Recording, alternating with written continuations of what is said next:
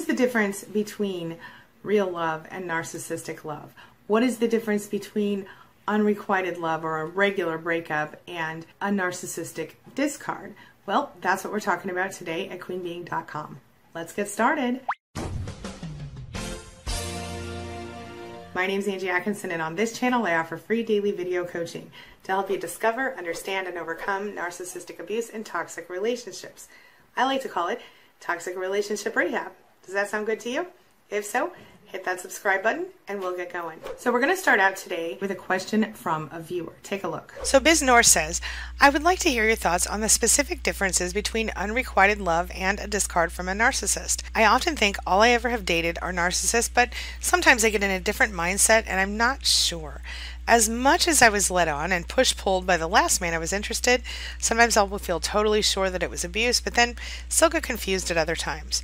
Your insight would be greatly appreciated. Thanks, Angie.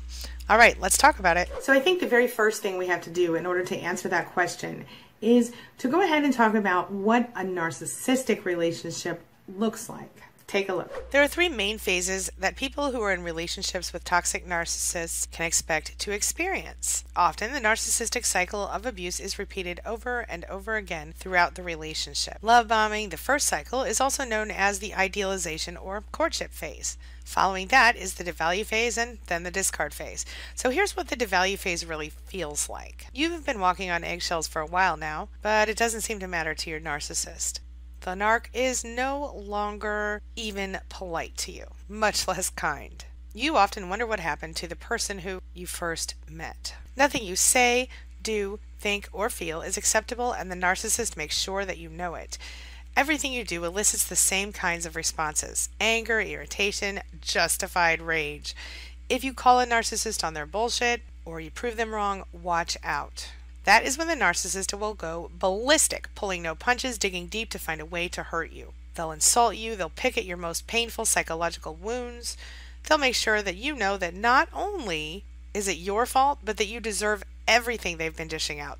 They may even say it to your face, that you're so bad, you're so lazy, fat, or otherwise unsavory, that you deserve the way they have been treating you. They'll make it clear that you're not important, you're not worth their time. They will say they don't respect you and will minimize literally everything that really matters to you. Meanwhile, you teeter on a precipice somewhere between emotional numbness, deep down anger, and hope. You hope that this soul-crushing phase will end soon, but every time you get your hopes up for more than a minute, you're quickly brought back to reality when the narc spits their venom at you the next time. You learn to stop being as directly affected by this narcissistic abuse by finding a place to go, in your head at least.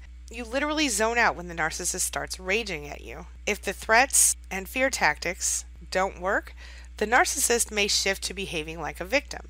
That's when they'll stop being actively aggressive and switch to a more passive way to manipulate you. This could involve gaslighting and a bunch of other sneaky forms of manipulation. This often leads to the silent treatment, one of the narcissist's go-to tools. They'll ignore you, withhold affection, and call you crazy for trying to fix it. In the end, the narcissist may just leave you temporarily or permanently. Or the cycle could begin again.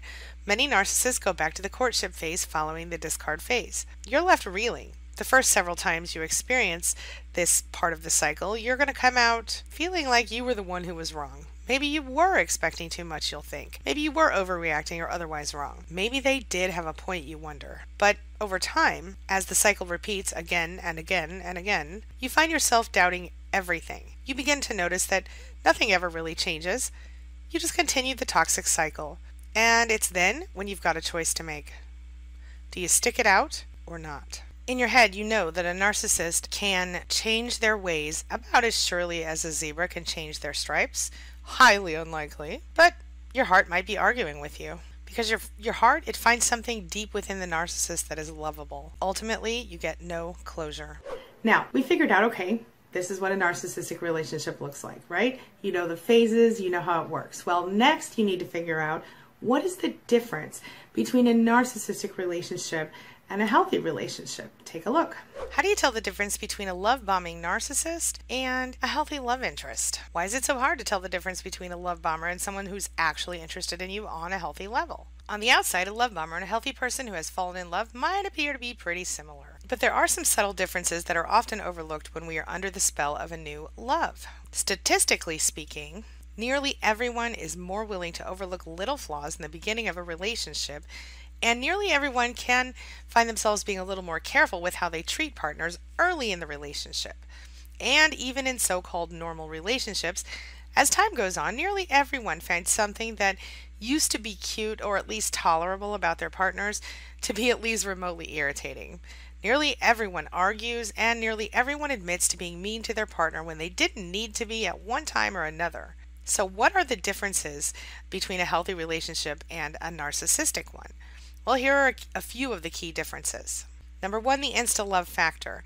A narcissist will almost always proclaim love or soulmate status very early in the relationship, and this will almost always lead to instant commitment on the narcissist's part. A healthy person is going to want to take their time and get to know you before rushing into stuff.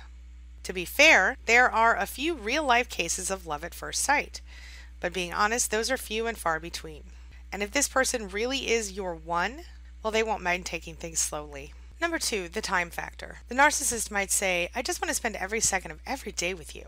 And that might happen, you know, as they roll over and stroke your face after you wake up together for the third time, just seventy-six hours into your first date.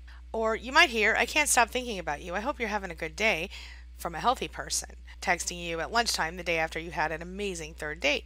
Now, when you first meet a narcissist, you can find yourself just completely and absolutely bowled over and just wowed by their level of awesome, so much so that all you feel like doing is being near him or her. And the truth is, the very same thing can happen with a healthy new love interest, too.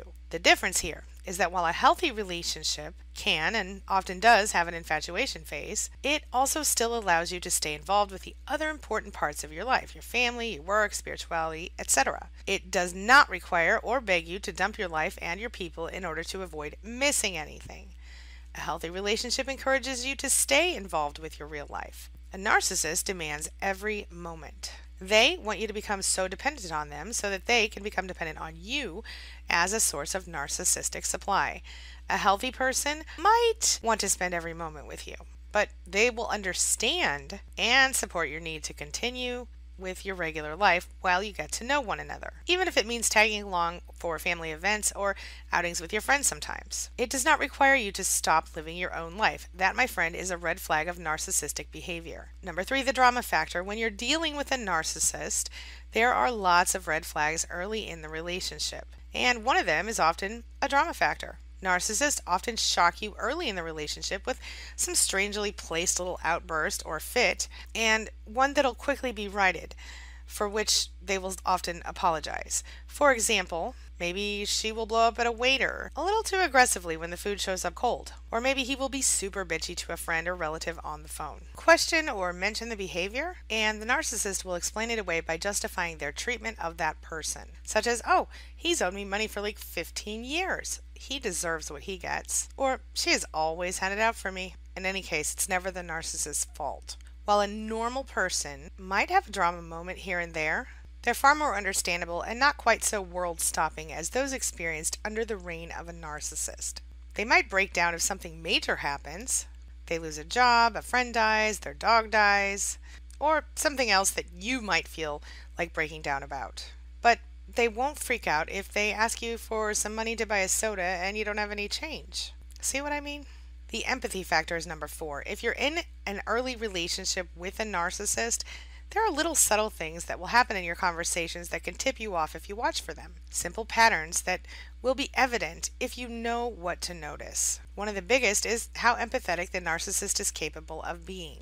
Watch what happens when someone in your life or the narcissist's life experiences pain or tragedy in their lives. See how the narcissist behaves. You can tell when someone is genuinely concerned versus when someone's being sort of polite, right? A narcissist can be a really good actor and might even be really good at follow-up questions, especially during the love bombing phase. But when things are back to normal, a narcissist will change the subject if the topic varies from something that interests them, often rudely or by creating a big scene to get the attention back on themselves. If you're the one dealing with the trouble, a healthy person who's really into you is going to show genuine concern when someone you care about is hurt or goes through the hard times.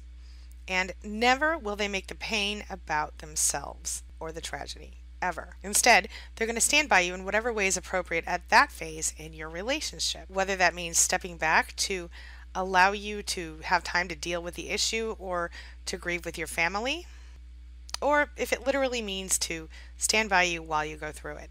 If your partner's the one dealing with the trouble, they will be as concerned as about as much as you might be in a similar situation, and they'll want you to stand by them in whatever way is appropriate at that level in your relationship, while a narcissist will want you to feel sorry for him or her, while you baby and spoil them to help end the pain, whether it's their personal pain or not. It'll be all about the narcissist, not the person who's actually experiencing the issue. And now what happens is at the end of a narcissistic relationship, you get no closure.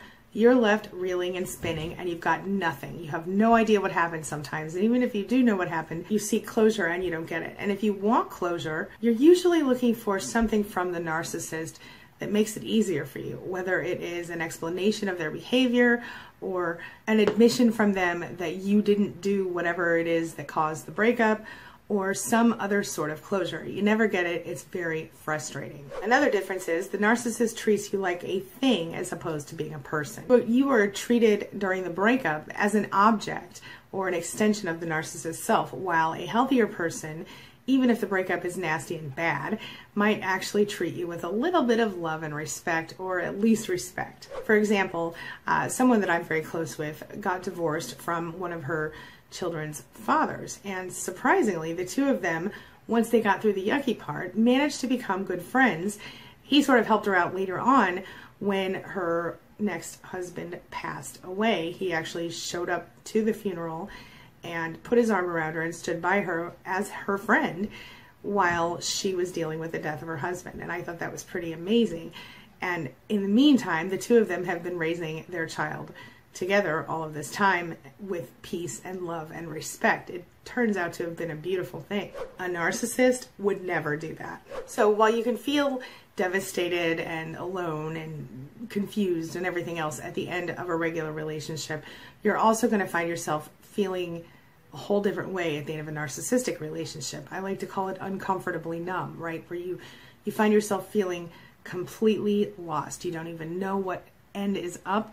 You don't even know who you are anymore. Well, the way they treat you is damaging. It's inhumane. It makes you not even know where you're at sometimes on a certain metaphysical level, right? The reasoning for the breakup from a narcissist is often convoluted, and if you aren't the one that did the discard, you very often find yourself feeling like you don't know what hit you. It's a roller coaster of emotions, and then suddenly you're out on your ass and you have no idea why. There are a lot of other reasons and a lot of other things that are different between a normal breakup and a narcissistic breakup or discard, but as you can see, some of the differences are kind of glaring. So this brings me to the question of the day. And the question of the day is, have you been here? Have you done this? Can you relate to the differences between a narcissistic relationship and a healthy one? And can you relate to the differences between a narcissistic breakup or discard and a healthy one? Share your thoughts and your ideas and your experiences in the comment section below, and let's talk about it. That's all I've got for you right now. As always, thank you so much for being a part of my day and a part of my life. And hey, thanks for letting me be a part of yours. It really does mean a lot to me.